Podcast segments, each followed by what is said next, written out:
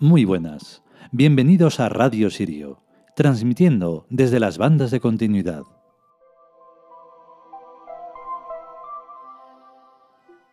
Pues ya hacía unos días que no podíamos grabar ningún capítulo y es un fastidio. Pero bueno, no se puede hacer todo y aunque pongas todo, toda la carne en el asador. Bueno, el caso es que hoy toca un, un arquetipo de los grandes, de los fuertes, que llamo yo, porque, bueno, es Ocean. Y aunque es muy poco conocido, bueno, en el norte se le conoce más, como, como mencionamos ahí, el Basajaun. Y, y bueno, es muy interesante y además está eh, tratado de una forma muy simpática y amable y de esa forma pues nos metemos un poco como siempre con, con los monoteísmos y damos la, el palito a la burra, ¿vale? Venga, vamos con el capítulo.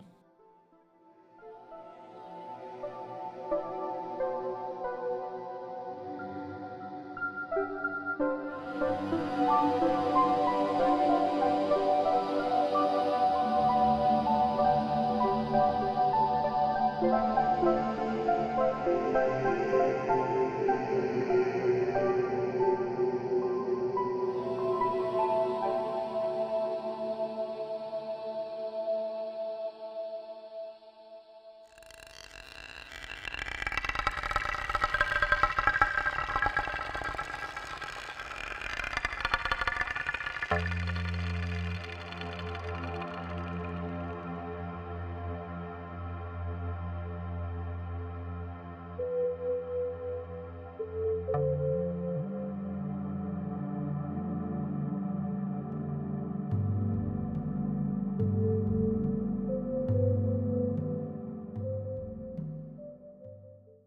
Dioses celtas.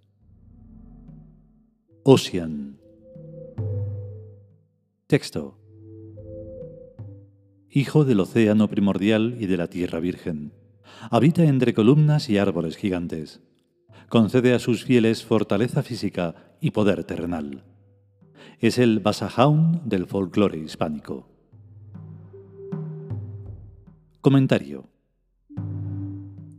Excepto en el territorio del macizo central de la península ibérica, los celtas y su cultura se internaron por toda la periferia centenares de kilómetros, dejando dólmenes, taulas y menires como testimonios arqueológicos de su presencia, y un rico folclore de creencias mágicas y culto al fuego en la sensibilidad hispánica, que nunca han desaparecido, ni a pesar de las invasiones físicas y culturales de otros varios pueblos romanos, judío-cristianos, visigodos y musulmanes. Decía Pristiliano, las vasijas siempre conservan el sabor del primer vino que se echó en ellas. Y esto es verdad, en las vasijas de barro y en la primera cultura que ocupó un territorio. El imperio de Tarteso pertenece a la edad del bronce, civilización céltica pura, de Celtiberia, siendo los íberos un pueblo africano yuxtapuesto a los celtas y sin una cultura notable propia. Tarteso sucumbió frente a los cartagineses, que ya tenían armas de hierro, otro invento céltico que provocó la crisis entre los celtas en el siglo VI antes de la era vulgar, pero el druidismo y sus dioses y diosas siguieron vigentes, a la espera de una oportunidad para resurgir. La oportunidad se presentó con la invasión romana, pero desapareció con los godos y con los musulmanes, para volver a reaparecer con la reconquista cristiana, a cuyo avance iban surgiendo diosas y dioses célticos por todas partes. El druidismo tomó la forma de las herejías, siendo España el país donde más se cebó el santo oficio de la Inquisición con más quema de druidas que no sabían que lo eran. Afortunadamente, los dioses y diosas celtas tomaron la forma de santos y santas, de vírgenes de esto o de lo otro o de lo de más allá, y de señores y cristos de las más diversas cosas que se puedan imaginar, todas y todos con leyendas y fábulas de lo más milagroso y de lo más edificante. Como nadie sabía que hubiera unos libros llamados la Biblia, muy mentirosos, por cierto, todo lo que se dijera de los dioses y diosas iba a misa, y nadie lo ponía en duda. Las dificultades empezaban cuando uno se ponía a pensar y a decir cosas raras, como que Sanosian es el hijo del océano primordial y de la tierra virgen, porque eso era una herejía. Pero si decía que San Ossian fue andando por encima del mar hasta llegar a la isla en la que la Virgen Santísima le había ordenado construir un convento con piedras gigantes de 100 toneladas cada una, todo el mundo se lo creería y era un milagro portentoso. Hay que ser listo. La catedral de San Ossian tiene unas grandes columnas y está en medio de un bosque de árboles gigantes, siempre muy lejos de todas partes en donde se diga el sermón. Por voluntad de Dios nuestro Señor, Sanosian concede a sus devotos fortaleza física y poder terrenal. Pero hay que rezarle mucho y meter cuanto más dinero mejor en el cepillo o hucha o caja o como se llame que hay al pie de su estatua en la capilla del rincón de la derecha conforme se entra en la iglesia. Se reconoce a Sanosian porque tiene un pelo muy abundante y muy gordo, como fideos de udón, pero negros que le cubre la frente y me parece que en algunas estatuas antiguas del santo le cae un pedazo de pelo en la nariz, o quizás me estoy confundiendo de santo y lo del fideo negro en la nariz era de otro. Pero da igual. Sea como sea, Sanosian concede la salud y la fortaleza física y una buena situación económica a quien tenga por lo menos una estampa suya en su casa y le rece lo más devotamente que pueda y que sepa. Ay de los ateos, ay de los incrédulos, ay de los cristianos. Decir esto de vez en cuando queda muy bien. Sin algún tipo de miedo no se consigue nada, pues el miedo va unido a la fe.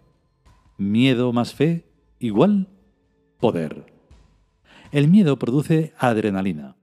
La adrenalina se combina con las sustancias de otras glándulas de secreción interna, que en conjunto forman un aguachirle de neurotransmisores que al enchufárselos a la fe no solo produce un estado de alerta muy recomendable, sino que va conquistando el espacio-tiempo, el SEAS, dicho sea en URI, como es lo correcto, con no sé qué cosas. Si con ondas, si con cuerdas cuánticas o si con lo que sea.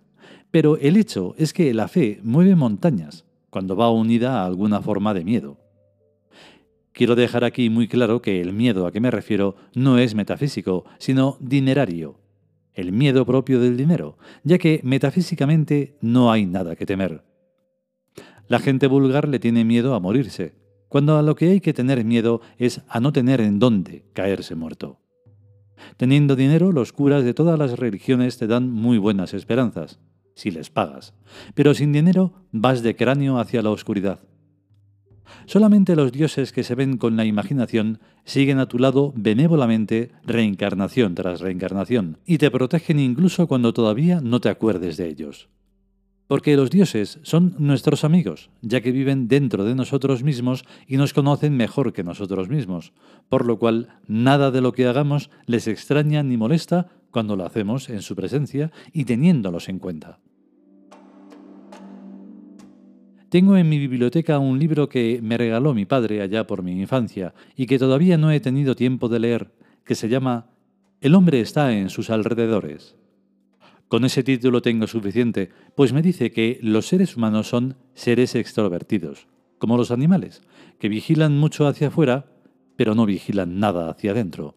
Es como si vivieran en la calle, sin entrar nunca en su casa. Y eso es verdad, la gente vive en unos pisuchos tan chicos y mugrientos que tienen que pasarse todo el día fuera de su casa para estar en algún sitio decente, y solo vuelven a su piso a dormir cuando los echan de todas partes.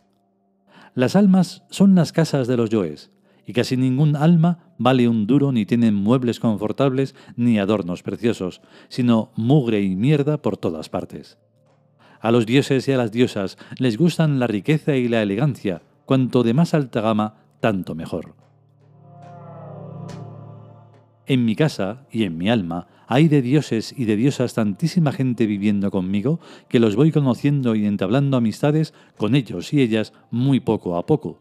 Y aunque les saludo a todos con mucha educación y les doy los buenos días y las buenas noches, se comprende que yo necesito más tiempo para ir conociéndolos y hacernos amigos recíprocamente, aunque ellos me conocen a mí en todas mis reencarnaciones desde lo eternamente que existo. Lo que pasa es que cada vez que reencarno no me acuerdo de nada, y hace falta que los dioses me vayan dando pistas claras para refrescarme la memoria profunda.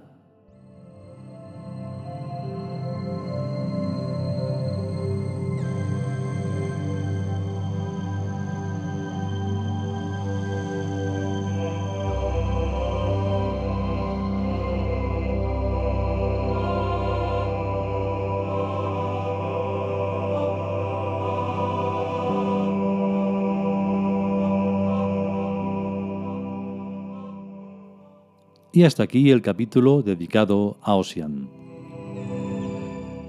Lo que más me acuerdo es al hacer la sonoridad que sentía esa, esa columnidad, lo de la columna, las columnas de árboles, de árboles gigantes. Em, bueno, me ha venido a quedar un recuerdo, pero no lo puedo contar. El caso es que eh, ese poderío que tienen los bosques se está yendo un poco, un poco a la porra porque se están quemando absolutamente todos. Parece que se han puesto de acuerdo y dicen vamos a quemar, a quemar los bosques porque es que el ser humano es muy listo. Pues no lo es, es una mala bestia que al final acabará consigo mismo y cada día se va demostrando que es así. Hagamos lo posible porque ese poder que Ocean otorga lo concibamos y seamos responsables y podamos parar eso. No sé de qué forma, porque ni me la imagino, Sí me la imagino, pero tampoco puedo contarla. Así que, en fin, que tengamos mucha suerte. Y sobre todo los bosques, que lo merecen más. Si podemos y sobre todo si queremos, volveremos en el siguiente capítulo. A estar bien. Hasta luego.